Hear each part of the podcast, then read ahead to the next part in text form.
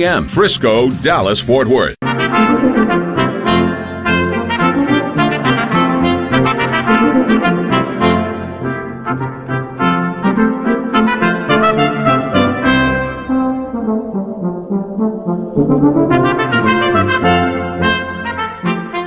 This recording of Charles Dickens's timeless classic, A Christmas Carol, was adapted by Dennis D. Skirvin of Wilmington, Delaware, for five actors to read.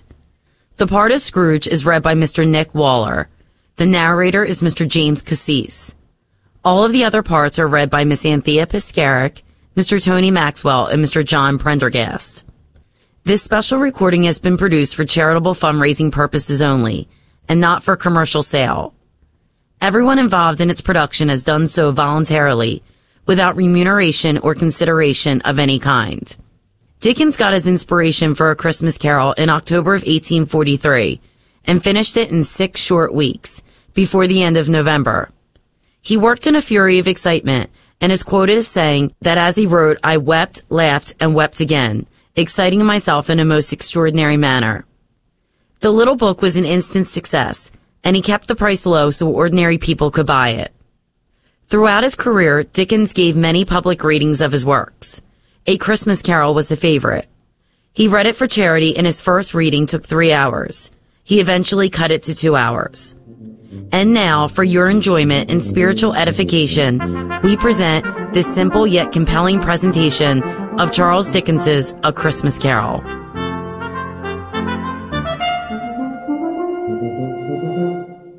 To begin with, Marley was as dead as a doornail. That he was dead must be distinctly understood, or nothing wonderful can come of the story I am going to relate.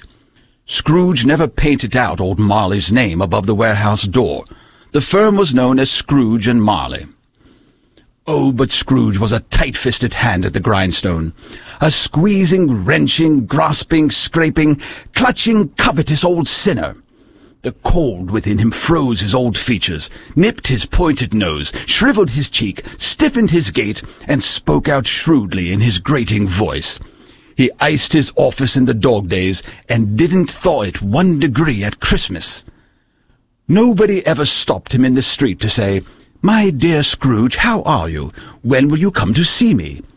No beggars implored him for a trifle, no children asked him the time, no one ever once inquired the way to such and such a place of Scrooge. Even the blind men's dogs knew him, and after he passed them, they'd wag their tails as though to say, No eye at all is better than an evil-eyed dark master. But what did Scrooge care? To edge his way along the crowded paths of life, warning all human sympathy to keep its distance, was the very thing he liked.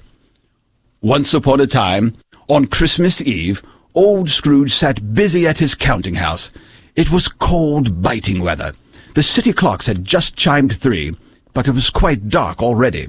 The door of Scrooge's counting-house was open that he might keep his eye upon his clerk, Bob Cratchit, who in a dismal little room was copying letters.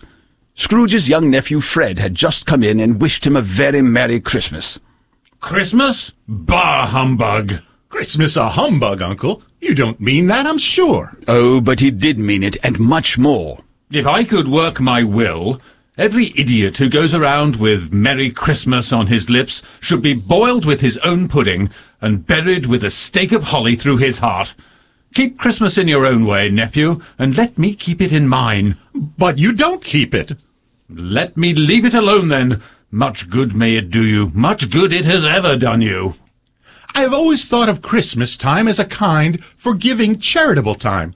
The only time in the long year when people open their hearts and think of others as if they really were fellow passengers to the grave and not another race of creatures bound on other journeys. And therefore, Uncle, though it has never put a scrap of gold in my pocket, I believe it has done me good, and will do me good, and I say God bless it. Bob Cratchit applauded. Let me hear another sound from you, Cratchit, and you'll keep your Christmas by losing your job. Uh, Don't be angry, Uncle. Come, dine with us tomorrow. But Scrooge refused, and when his nephew left the shop, two portly gentlemen stepped in to see Scrooge. They stood in his office with hats off and bowed. Have I the pleasure of addressing Mr. Scrooge or Mr. Marley? Marley died seven years ago this very night. Ah, we have no doubt his generosity is well represented by his surviving partner. At this festive season, Mr. Scrooge, it is especially desirable that we make some provision for the poor, who suffer greatly. Are there no prisons? The gentleman assured him there were plenty of prisons, and when he asked about the workhouses, the treadmill, and the poor law, they assured him they were very busy too. Because they scarcely furnish Christian cheer of mind or body to those in need, we are endeavoring to raise a fund to buy the poor some meat and drink and means of warmth. At this time, want is keenly felt. Uh, what shall I put you down for? Nothing. Ah, you wish to remain anonymous. I wish to be left alone. I don't make merry at Christmas, and I can't afford to make idle people merry. I help support the establishments I've mentioned. They cost enough, and those who are badly off must go there. Many can't go there, and, and many would rather die. If they would rather die, then they had better do it and decrease the surplus population. Besides, it's not my business. It's enough for a man to understand his own business and not to interfere with other people's. Mine occupies me constantly. Good afternoon, gentlemen. At length the hour of shutting up the counting house arrived. With an ill will, Scrooge dismounted his stool and said to Bob Cratchit, You'll want all day tomorrow, I suppose. If quite convenient, sir. It's not convenient and it's not fair. It's only once a year, Mr. Scrooge. A poor excuse for picking a man's pocket every 25th of December. But I suppose you must have the whole day. Be here all the earlier next morning. Scrooge left with a growl and went home. He lived in gloomy chambers which once belonged to Jacob Marley. Unlocking the door, he was startled to see Marley's face instead of the door knocker. Marley? The face vanished, and Scrooge went in and locked the door. Later, in his dressing gown, he sat by the fire to take his gruel, but Marley's face appeared on the fireplace to haunt him again. Humbug! Scrooge paced the floor. When he sat back down, his chamber bell suddenly rang, followed by every bell in the house. Then he heard chains being dragged up the stairs towards his door. It's humbug. I won't believe it. Scrooge's colour changed when Marley's ghost came into the room. Marley in his pigtail, usual waistcoat and boots. The long chain he drew was clasped about his waist and wound about him like a tail. What do you want with me? Much. When Scrooge blamed the apparition on a stomach disorder, Marley's ghost raised a frightful cry and shook his chain with such an appalling noise that Scrooge nearly fainted. Dreadful apparition! Why do spirits walk the earth? Why do they come to me?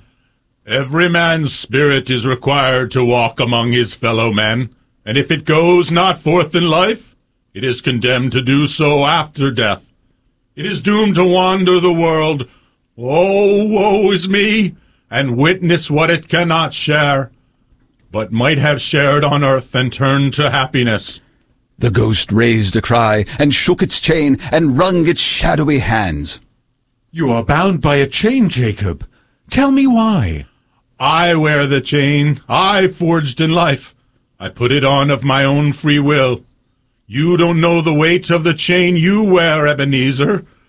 It was as heavy as mine seven Christmas Eves ago. You have steadily labored on it since. It is a ponderous chain. Old Jacob Marley, tell me more. Speak comfort to me. I have none to give. I cannot rest. I cannot linger. My spirit never roved beyond the narrow limits of our money-changing hole. Now, weary journeys lie before me. But you were always a good man of business, Jacob. The ghost wrung its hands and cried out in pain. Business? Mankind was my business. The common welfare was my business. Charity, mercy, forbearance, and benevolence were all my business. The dealings of my trade were but a drop of water in the comprehensive ocean of my business. At this time of year I suffer most. Oh, why did I never raise my eyes in life to that blessed star which led the wise men to a poor abode? The ghost had little time left to visit with Scrooge. I have procured a chance of hope for you, Ebenezer, a chance of escaping my fate. I have come to warn you that you will be haunted by three spirits. Scrooge was so frightened he declined the offer, but the ghost warned him that without their visits there was no hope of escaping his fate. Expect the first tomorrow, when the bell tolls one. Expect the second the next night, and the third upon the next, at the stroke of twelve. Remember what has passed between us. The apparition went to the window and beckoned Scrooge to look out. The air was filled with moaning phantoms, all in heavy chains. They were miserable because they tried to interfere for good in human matters, but had lost the power. In a moment they and Marley's ghost were gone, and Scrooge hurried back to bed. When Scrooge awoke, the heavy bell outside chimed twelve. It was past two when he went to bed. Why, it isn't possible. I can't have slept through the whole day and far into another night. When the clock chimed one, light flashed up in the room, and he was face to face with an unearthly visitor. It was like a child, yet more like an old man. Its long hair was white, and yet the face had not a wrinkle. It wore a tunic of white and a lustrous belt. It held a holly branch in its hand, and a bright light came from the crown of its head. Are you the spirit whose coming was foretold to me? I am the ghost of Christmas past. Take heed, rise and walk with me. Bear but a touch of my hand, and you shall be upheld. Scrooge took its hand, and they passed through the wall and stood upon an open country road with fields on either side. The city had entirely vanished. Now it was a clear, cold winter day with snow upon the ground. Good heaven! I was bred in this place. I was a boy here. Scrooge sensed a thousand odors in the air, each one connected with a thousand thoughts and hopes and joys and cares long forgotten. A tear dropped from his eye. Your lip is trembling. And what is that upon your cheek? Scrooge muttered something and begged the ghost to go on. You recollect the way? Remember it? I could walk it blindfold. They walked along the road. Scrooge recognized every gate and post and tree until a little market town appeared, with its bridge, its church, and winding river. Some boys on ponies came trotting towards them, shouting joyfully. These are but shadows of the things that have been. They have no consciousness of us. Scrooge saw other cheerful travelers come on, and knowing them all, he rejoiced. Why was he so happy to hear them wish each other Merry Christmas? What was Merry Christmas to Scrooge? The boarding school up ahead is not quite deserted. A solitary child, neglected by his friends, is left there still. I know. The ghost and Scrooge entered the school and slipped into one of the rooms, where a lonely boy was reading near a feeble fire. Scrooge wept to see his poor forgotten self as he used to be. Suddenly a man came outside the window, leading a donkey by the bridle. Why, it's dear old honest Ali Baba. Yes, yes, I know. One Christmas, when yonder solitary child was left here all alone, he did come with Valentine. To hear Scrooge go on in a voice between laughing and crying would have been a surprise to his business friends in the city. Then suddenly he quieted and cried. Poor boy. I wish... No, it's too late. What is the matter? Well, nothing. There was a boy singing a Christmas carol at my door last night. I should like to have given him something, that's all. Let us see another Christmas. The room became darker, dirtier. Scrooge's former self grew larger, and he was alone again, with all the other boys gone for the holidays. He was pacing the room despairingly, when his little sister, Fan, ran in and threw her arms around him. Dear brother, I've come to bring you home. Father is so much kinder now that home's like heaven. He spoke so gently to me one night. I wasn't afraid to ask him once more if you might come home. And he said yes, and sent me to bring you. You're never to come back here, and we're to be together all the Christmas long. The schoolmaster had Scrooge's trunk tied to the top of the chaise. The children bade him goodbye, and they drove gaily for home. Your sister Fan was a delicate creature, whom a breath might have withered, but she had a large heart. So she had. I will not gainsay it, spirit. God forbid. She died a woman, and had children. One child. True. Your nephew. The school faded, and the ghost and Scrooge were in a busy city where shadowy passengers went by and carts and coaches battled for the way. It was Christmas time again, and the streets were lighted up. The ghost stopped at a warehouse and asked Scrooge if he knew it. Know it? I was apprenticed here.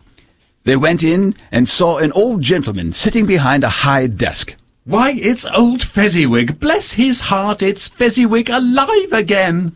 Old Fezziwig laid down his pen, looked up at the clock, and laughed. He called out in a fat, jovial voice. Yo-ho, yo-ho there! Ebenezer! Dick! He called to Scrooge's former self, now a grown young man, and to Dick Wilkins, his fellow apprentice. Both came running. Scrooge was so delighted to see him again. Yo-ho, my boys! No more work tonight. Christmas Eve, Dick. Christmas, Ebenezer. Let's have the shutters up before a man can say Jack Robinson. You wouldn't believe how quickly they converted the warehouse into a snug, bright little ballroom. In came the fiddler, and Mrs. Fezziwig, and the three Miss Fezziwigs, all lovable and beaming. In came six young followers whose hearts they broke, and in came all the other guests and friends. The fiddler began, and away they all went, dancing down the middle of the warehouse and up again. And there were cake and pies, and wine and beer, and so much to eat. At eleven, Mr. and Mrs. Fezziwig wished each guest a Merry Christmas as they went out. The two apprentices went too, praising Fezziwig. Watching all of this, Scrooge was nearly out of his wits. He remembered everything, enjoyed everything, and underwent the strangest agitation. But then he noticed the ghost looking at him. A small matter to make these silly folks so full of gratitude. Small? Why, is it not? Fezziwig has spent but a few pounds of your mortal money. Is that so much that he deserves this praise? It isn't that, Spirit. The happiness he gives is quite as great as if it cost a fortune. Scrooge felt the spirit's glance and stopped. The ghost asked him what was wrong. Nothing wrong, only I should like to be able to say a word or two to my clerk just now. That's all. The scene changed again. Scrooge and the ghost stood in the open air and then in a room where Scrooge saw himself a man in the prime of life. There was a greedy, restless motion in his eye. He sat by a fair young girl, in whose eyes there were tears. She spoke softly to him. Another idol, a golden one, has displaced me.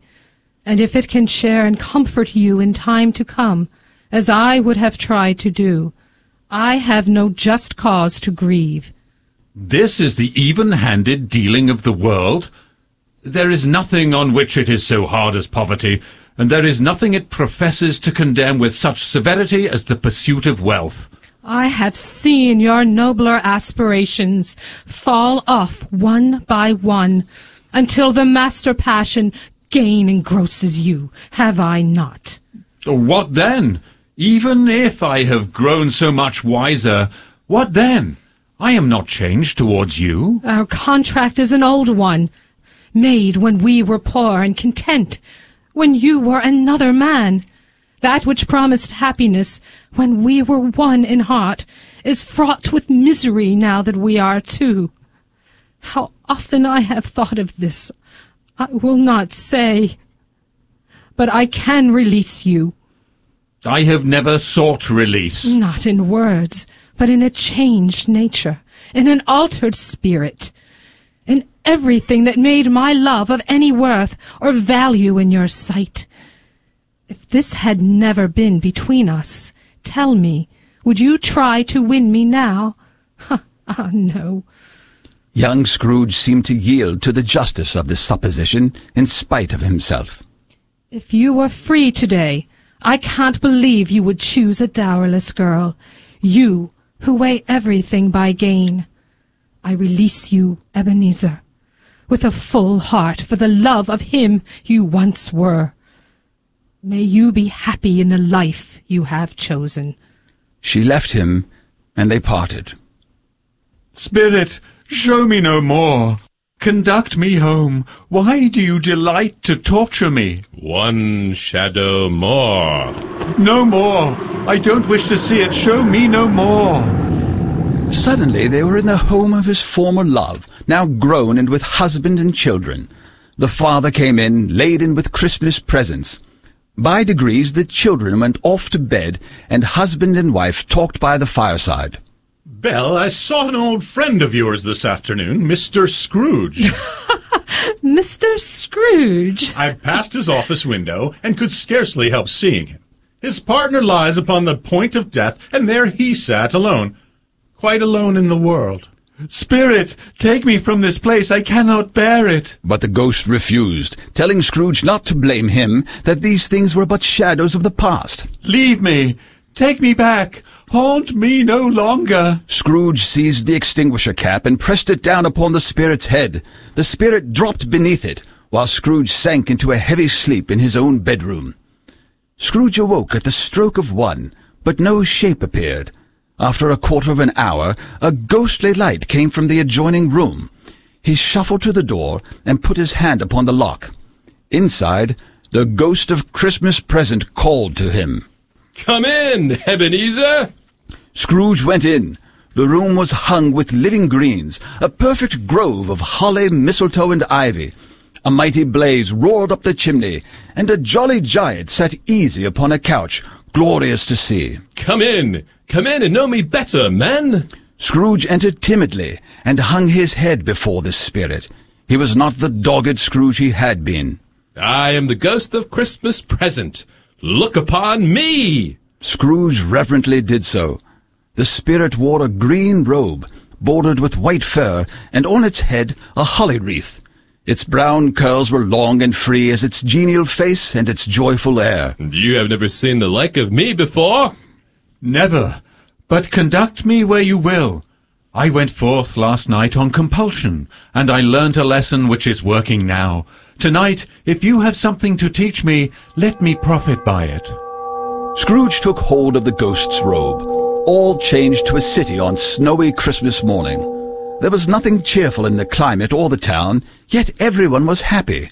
The steeples called the people to church, and away they went with gay faces. Other poor souls who had to work went by carrying their dinners. Scrooge watched the ghost sprinkle incense on them from an uncommon torch, and noted how it brought good humor. Is there a peculiar flavor to what you sprinkle?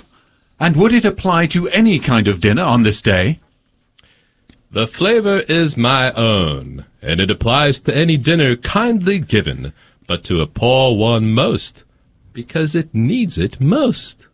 Spirit, why do you desire to cramp these poor people's opportunities of innocent enjoyment and deprive them of their means of dining every seventh day, often the only day on which they can be said to dine at all?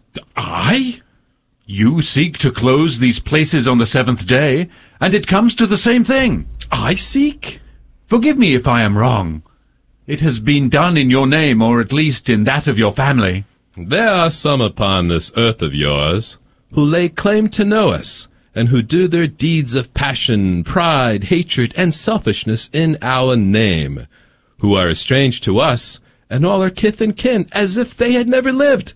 Remember that, and charge their doings on themselves, not us. Scrooge promised that he would, and they went on, into the suburbs and straight to Scrooge's clerk's house. The spirit smiled and blessed Bob Cratchit's dwelling with the sprinkling of his torch. Think of that! Bob with just fifteen bob a week. Assisted by daughter Belinda, Mrs. Cratchit laid the tablecloth, while Master Peter Cratchit plunged a fork into the saucepan of potatoes. He wore a monstrous shirt collar, which was Bob's, conferred upon his son in honor of the day. And now two smaller Cratchits, boy and girl, came tearing in, screaming and dancing about the table. With an eye on the door, Mrs. Cratchit spoke to her brood. What is keeping your precious father? And your brother Tiny Tim? And where's Martha?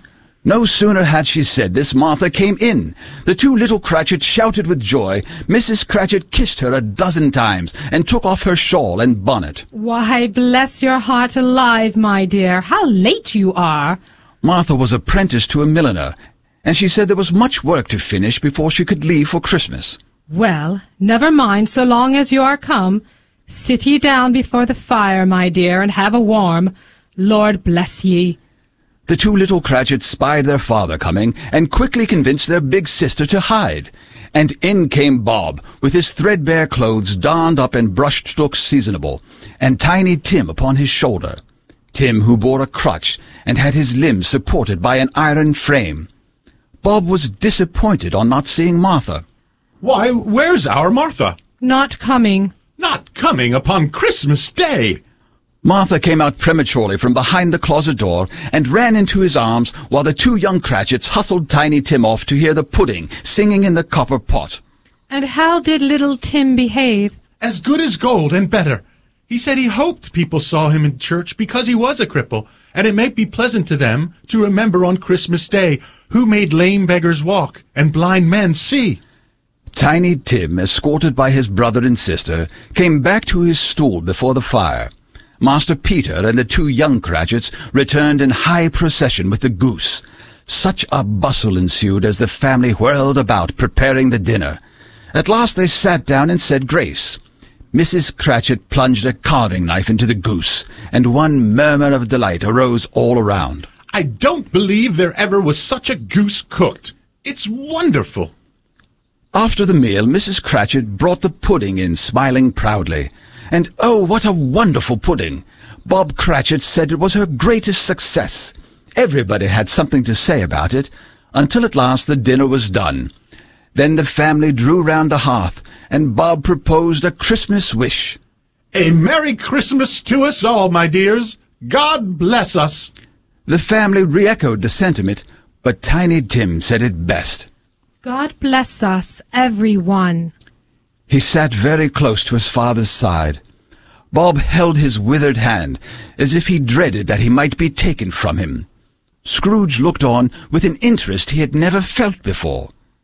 Spirit, tell me if Tiny Tim will live. I see a vacant seat in the pot chimney corner, and a crutch without an owner, carefully preserved. If these shadows remain unaltered by the future, the child will die. Oh no, kind spirit, say he will be spared. If these shadows remain unaltered, none other of my race will find him here. What then? If he be like to die, he had better do it, and decrease the surplus population. Scrooge hung his head to hear his own words quoted by the Spirit, and was overcome with penitence and grief. Man, forbear thy wicked cant, until you have discovered what the surplus is, and where it is. Will you decide who shall live? Who shall die? It may be that in the sight of heaven you are more worthless and less fit to live than millions like this poor man's child. Trembling, Scrooge cast his eyes upon the ground, but he raised them speedily on hearing Bob Cratchit propose a toast to him. Mr. Scrooge, I'll give you Mr. Scrooge, the founder of the feast. The founder of the feast, indeed. Ooh, I wish I had him here. I'd give him a piece of my mind, and I hope he'd have a good appetite for it. My dear, the, the children, a Christmas Day. It should be Christmas, I am sure, to drink the health of such an odious man as Mr. Scrooge. I'll drink his health for your sake, and the day's, not for his. Long life to him, a Merry Christmas, and a Happy New Year. He'll be very merry, I have no doubt. Scrooge's name cast a dark shadow on the party. After it passed, they were ten times merrier. They were not a handsome family, and their clothes were scanty, but they were happy. They looked happier yet in the bright sprinklings of the Spirit's torch. Scrooge had his eye upon them, and especially on Tiny Tim, until they faded from view. It was getting dark, and snowing heavily. Scrooge and the Spirit went along the busy streets. The brightness of the roaring fires in kitchens, parlors, and all sorts of rooms was wonderful. But suddenly they stood upon a bleak moor, where nothing grew but moss and rank grass. What place is this? A place where miners live, who labor in the bowels of the earth. But they know me, see? A light shone from the window of a hut. Inside they found a cheerful company assembled round a fire. An old, old man and woman, with their children and their children's children, and another generation beyond that, were decked out in holiday attire. The old man sang a Christmas song. The others joined in the chorus. The spirit and Scrooge soon left and sped out to sea, to a dismal reef where a lighthouse stood.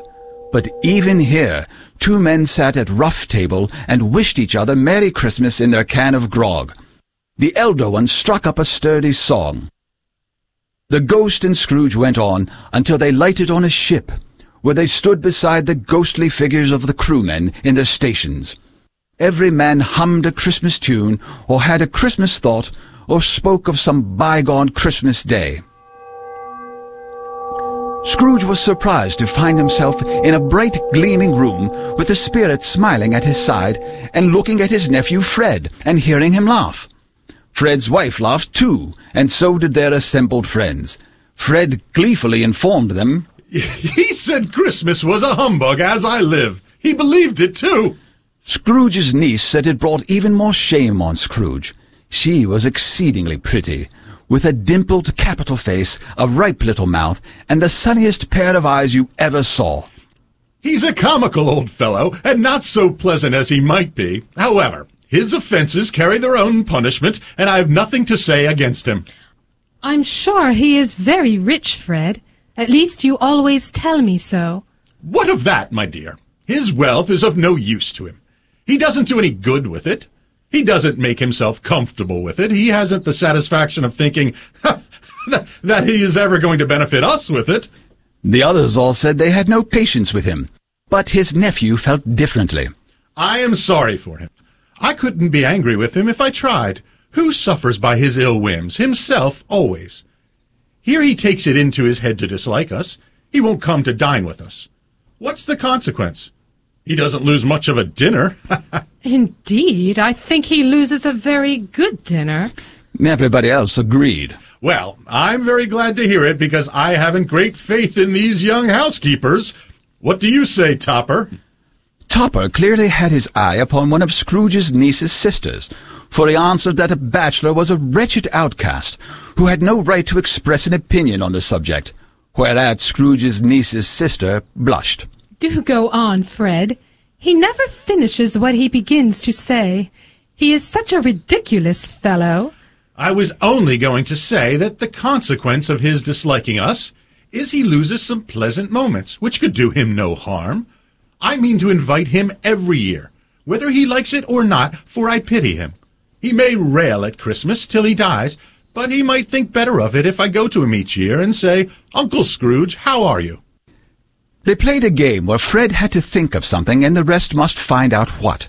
The questioning quickly revealed it was a rather disagreeable animal who talked sometimes and lived in London and walked about the streets and wasn't a dog or a cat or a bear. At each new question, Scrooge's nephew laughed, until at last the plump sister cried out, It's your Uncle Scrooge! Yes! He has given us plenty of merriment, and it would be ungrateful not to drink his health. So I say, Merry Christmas and a Happy New Year, Uncle Scrooge! The scene passed off, and the spirit and Scrooge travelled on. They stood beside sick beds, by struggling men, and by poverty. The spirit left his blessing in misery's every refuge, and he taught Scrooge his precepts. In appearance, the ghost grew older. Scrooge questioned him about it. Are spirits' lives so short? My life upon this globe is very brief. It ends at midnight. The time draws near.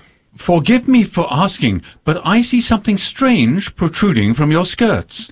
From its robe, the spirit brought forth a boy and girl, wretched, frightful, and miserable. Kneeling, they clung upon the outside of its garment. Scrooge started back, appalled. Spirit, are they yours? They are man's. This boy is ignorance. This girl is want. Beware them both. But most of all, beware this boy. For on his brow I see that written which is doom, unless the writing be erased. Deny it, Have they no refuge or resource? Are there no prisons? Are there no workhouses? The bell struck twelve, and the ghost vanished. Looking up, Scrooge beheld a solemn phantom, draped and hooded, coming like a mist along the ground.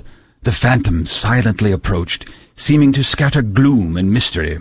Scrooge bent down upon his knee. I am in the presence of the ghost of Christmas yet to come? The spirit pointed onward with its hand. You are about to show me shadows of the things that have not yet happened, but will happen. Is that so, Spirit? The spirit inclined its head. Scrooge trembled. Ghost of the future, I fear you more than any spectre I have seen. But as I know your purpose is to do me good, I am prepared to bear you company, and do it with a thankful heart. Lead on. The night is waning fast. Scrooge followed the phantom into the heart of the city, where merchants hurried along, conversing in groups and checking their watches. The spirit stopped by one little knot of businessmen to listen. I don't know much about it either way. I only know he's dead. Died last night, I believe. I thought he'd never die. I suppose he's left his money to his company. He hasn't left it to me, I, I do know that. This pleasantry was received with a general laugh. It's likely to be a very cheap funeral. I don't know anyone who'll go. I don't mind going uh, if a lunch is provided, but I must be fed. Another laugh, and then they strolled away. Scrooge knew the men and looked to the spirit for an explanation. The phantom only pointed to two more businessmen meeting. Well, old Scratch has got his own at last, eh? The other man nodded and remarked about the cold weather. Then the two walked away. Scrooge and the spirit went into a part of the town racked by crime, filth, and misery, to a shop where a grey-haired rascal, old Joe, bought refuse and smoked his pipe. A woman, Mrs. Dilber, slunk in with a heavy bundle, but a man quickly followed her, and recognizing one another, they laughed. Look here, old Joe, here's a chance. If we haven't all met here without meaning it. Come into the parlor. We're all suitable to our calling. We're well matched. Come, into the parlor. While old Joe smoked, Mrs. Dilber threw her bundle on the floor and sat down on a stool, looking with a bold defiance at the other two. Every person has a right to take care of themselves. He always did. That's true indeed. No man more so. Who's the worse for the loss of a few things like these? Not a dead man, I suppose. No, indeed. If he wanted to keep him after he was dead, the old screw, he should have been nicer in his lifetime. If he had been, he'd have had somebody to look after him when death struck, instead of gasping out his last, all alone. It's the truest word that ever was spoke. It's a judgment on him. Open that bundle, old Joe, let me know the value of it. I'm not afraid to be the first, nor afraid for her to see it. We know we were helping ourselves before we met here. It's no sin. Open the bundle, Joe. Old Joe appraised the plunder. There were a seal or two, a pencil case, a pair of sleeve buttons, and a brooch. Sheets and towels, wearing apparel, bed curtains, blankets, and more. He carefully added them up. Then suddenly he said, I hope he didn't die of anything catching, eh? Don't be afraid of that. I ain't so fond of his company that I'd loiter about him for such things if he did. Scrooge watched and listened in horror, with a detestation and disgust which could hardly have been greater, as though they had been marketing the corpse itself. Joe produced a flannel bag of money, and as he settled with each, the man laughed and said, this is the end of it, you see. He frightened everyone away from him when he was alive to profit us when he was dead. Spirit, I see, I see. The case of this unhappy man might be my own. My life tends that way now. Merciful heaven, what is this? Scrooge recoiled in terror, for the scene had suddenly changed, and before him lay the body of this man, plundered and bereft, on a bed beneath a ragged sheet. The phantom pointed to the head. Scrooge longed to uncover it, but couldn't. Spirit, this is a fearful place. In leaving it, I shall not leave its lesson. Trust me. Let us go. Still the ghost pointed to the head. I understand you, and I would do it if I could. But I have not the power, Spirit. I have not the power. Again it seemed to look upon him. If there is any person in town who feels emotion caused by this man's death, show that person to me, Spirit, I beseech you. The phantom spread its dark robe like a wing and revealed a room where children played and the young mother sat by anxiously expecting someone. Finally, her husband returned, looking careworn and depressed. Yet there was an expression of delight in his face, of which he felt ashamed. Is it good or bad? Bad. We are quite ruined. No. There's hope yet, Caroline. He is past relenting. He's dead. Caroline was thankful in her soul to hear it and said so. She prayed forgiveness the next moment and was sorry, but the first was the emotion of her heart. What I heard last night when I tried to see him for a week's delay turns out to be true. Our debt will be transferred, but by then we shall be ready with the money. Even if we're not, it would be unlikely to find so merciless a creditor as he was. We may sleep tonight with light hearts, Caroline. It was a happier house for this man's death. The only emotion the ghost could show Scrooge, caused by the event, was one of pleasure. Let me see some tenderness connected with a death, or that dark chamber spirit which we left just now will be forever present to me. The ghost conducted him to Bob Cratchit's house, which was quiet and permeated with worry. Mother and daughters were sewing, and with the other children listening to Master Peter read from the Bible. And he took a child and set him in the midst of them. Hearing this, Mrs. Cratchit laid her work upon the table and put a hand to her face. Bob came in, and the two young Cratchits got upon his knees and kissed his cheek, as if to say, Don't be grieved, father. Bob was very cheerful and spoke pleasantly to all the family. He praised Mrs. Cratchit and the girls for the sewing work, and said they should be done by Sunday. Sunday. You went today then, Robert. Yes, my dear. I wish you could have gone. It would have done you good to see how green a place it is. But you'll see it often. I promised him that I would walk there on a Sunday. Bob broke down and cried, My little child! He went upstairs into the room above, which was lighted and hung with Christmas. Poor Bob sat next to the bed and kissed the little face. He was reconciled to what had happened, and soon went back to his family quite happy, and told them of the extraordinary kindness of Mr. Scrooge's nephew, who had expressed his heartfelt sorrow and desire to help. I'm sure he's a good soul. I shouldn't be at all surprised if he got Peter a better job. It's likely, but however and whenever we part from one another, I am sure we shall not forget poor Tiny Tim, shall we? Or this first parting among us. Never, father, they all cried. Mrs. Cratchit kissed him, his daughters kissed him, the two young Cratchits kissed him, and Peter shook his hand. Spirit of Tiny Tim, thy childish essence was from God. Spectre, I know that our parting is at hand. Tell me what man that was whom we saw lying dead. The ghost conveyed him to a churchyard. It stood among the graves and pointed down to one. Scrooge advanced trembling. Before I draw nearer to that stone, answer me one question. Are these the shadows of the things that will be, or are they the shadows of the things that may be only? Still the ghost pointed to the grave. Men's courses will foreshadow certain ends, to which, if persevered in, they must lead. But if the courses be departed from, the ends will change. Say it is thus with what you show me. The spirit was immovable. Scrooge crept closer and read upon the stone his own name, Ebenezer Scrooge. Oh, no, no, spirit, hear me. I am not the man I was. Why show me these things if I am past all hope? Assure me that I yet may change these shadows you have shown me by an altered life. The spirit's hand trembled.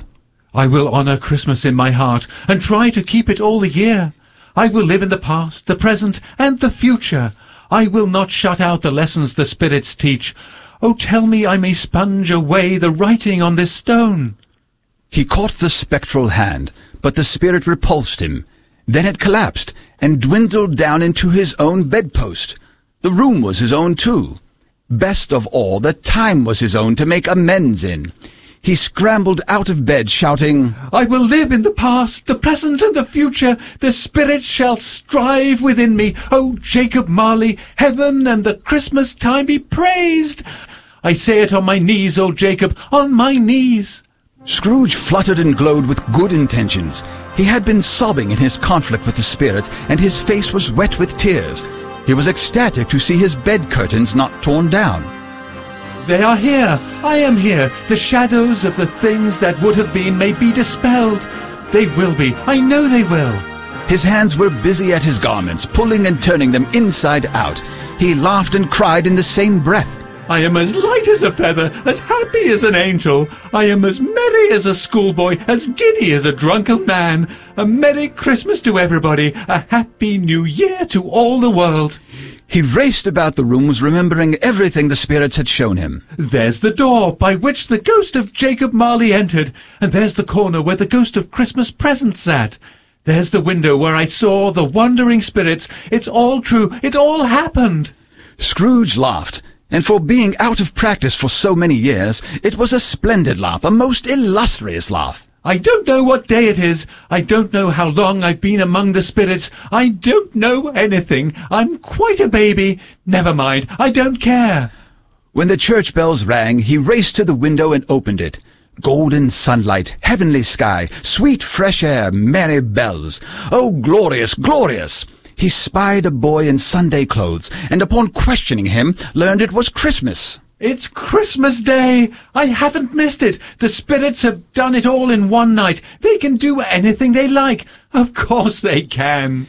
In his frenzied good cheer, he hired the boy to run to the poulterer's shop in the next street, buy the prize turkey, and bring it back to him with the man so he can tell him where to take it. Come back with him in less than five minutes, and I'll give you half a crown. I'll send it to Bob Cratchit's. He shan't know who sends it. It's twice the size of Tiny Tim. When the poulterer's man arrived, what a turkey he brought! Scrooge felt it impossible to carry, so he ordered a cab. Chuckling, he paid for the turkey and the cab and the boy, after which he sat down breathless in his chair and chuckled till he cried. In his best clothes, Scrooge went out into the busy streets, smiling at everyone. He looked so irresistibly pleasant that many wished him a Merry Christmas he spied the portly gentleman who had walked into his counting house the day before, seeking a donation for the poor. It sent a pang across his heart. He took the old gentleman by both hands.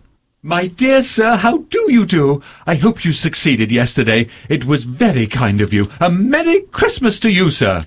Mr. Scrooge? Yes, that is my name, and I fear it may not be pleasant to you.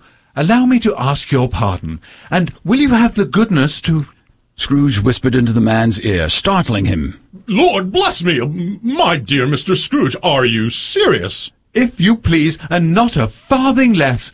A great many back payments are included in it, I assure you. Will you do me that favour? My dear sir, I don't know what to say. Scrooge kindly said he didn't need to say anything, and asked him to come see him, at which the man readily agreed. Thank ye, I am much obliged to you. I thank you fifty times. Bless you.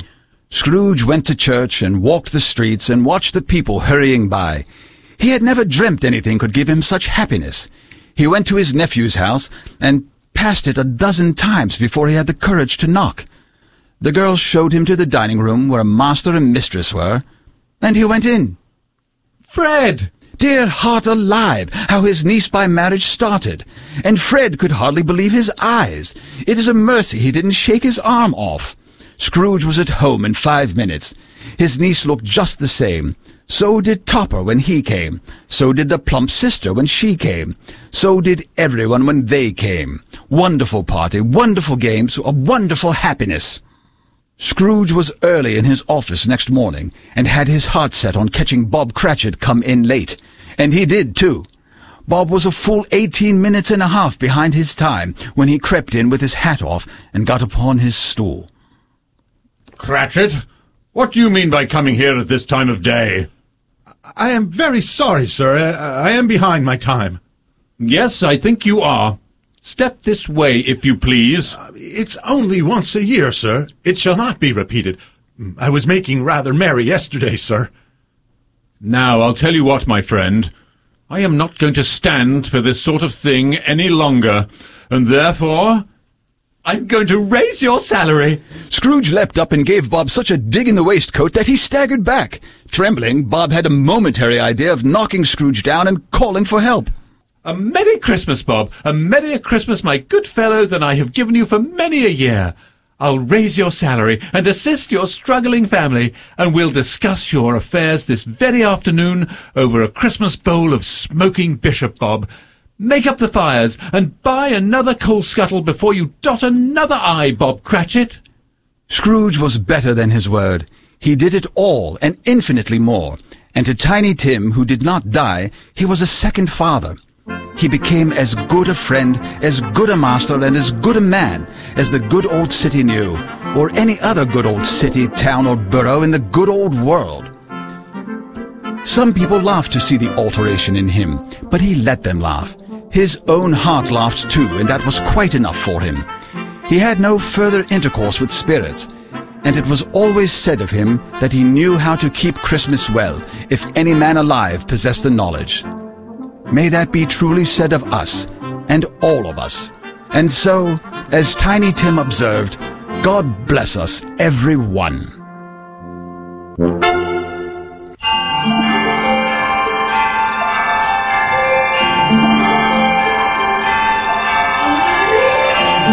This production of Charles Dickens' immortal classic, A Christmas Carol, was adapted by Dennis D. Skirvin of Wilmington, Delaware, for five readers to present.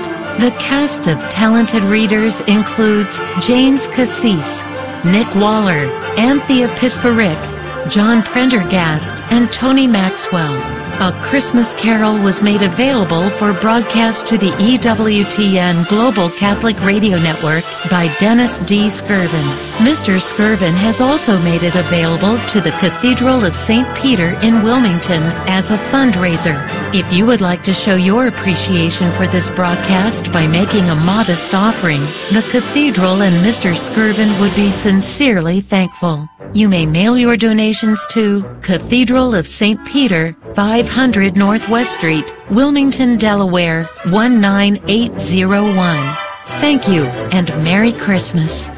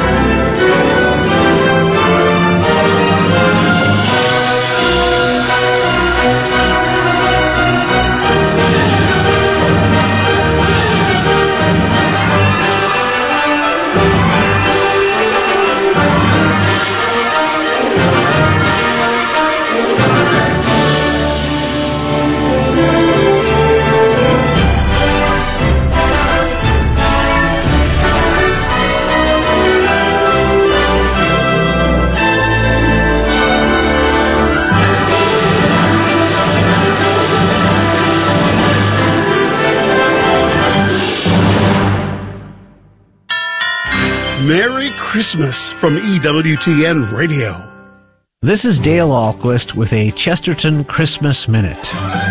G.K. Chesterton says that it's become a bad habit in our society to celebrate Christmas before it comes. We've forgotten the glory of anticipation. The presents should not be opened until Christmas. That, of course, is part of the excitement. And while we know the gifts are coming, Chesterton reminds us that the best kind of gift is the surprise gift. And if we have the right perspective, we should look at everything as a gift and every gift as a surprise gift. We are happy to wake up on Christmas morning and This is Len Oswald, President of the Guadalupe Radio Network. On behalf of all the GRN family of employees, we hope and pray that you and your family have a very blessed Christmas season and New Year. You, our GRN family of listeners, have always been instrumental in bringing the pure light of Christ to so many through your prayers and generous support during every year the GRN has been on the air. Each time a hand reaches out to turn on the radio and the Catholic truths begin flowing through the airwaves, you have set a light aflame that glows brightly in this time of darkness that our nation and world are going through. So as we celebrate the Christmas season and find hope in the arrival of a new year, we reaffirm our commitment with your help to keep that flame ablaze through all the GRN stations. This is your GRN Family Minute. We are always radio for your soul. Merry Christmas from the Guadalupe Radio Network family. I'm Tim Mott, the general manager of the GRN station in Houston, Texas, KSHJ. Christmas is a time for family. My family has already made a gingerbread house and eaten it on the same day. The dog knocked over the Christmas tree and we've bonded watching our favorite Christmas movie. But even if your family isn't a source of joy for you, remember that you are loved by this GRN family and by the Holy Family, Jesus, Mary, and Joseph. Merry Christmas.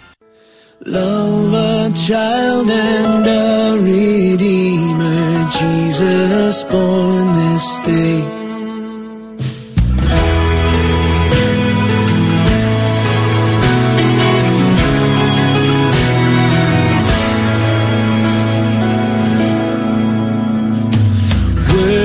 Flesh and gently sleeping, peace for all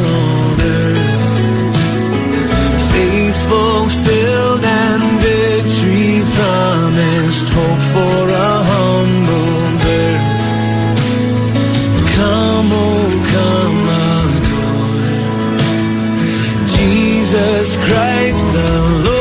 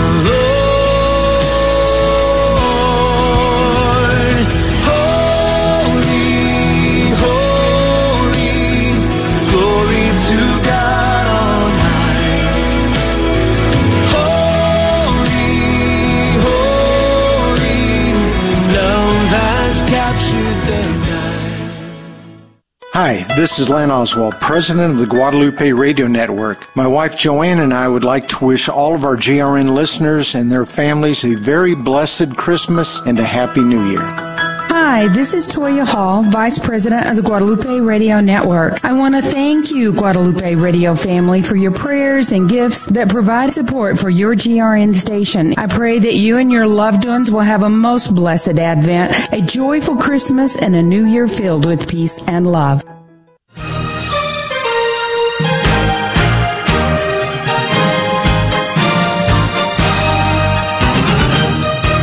KATH 910 AM.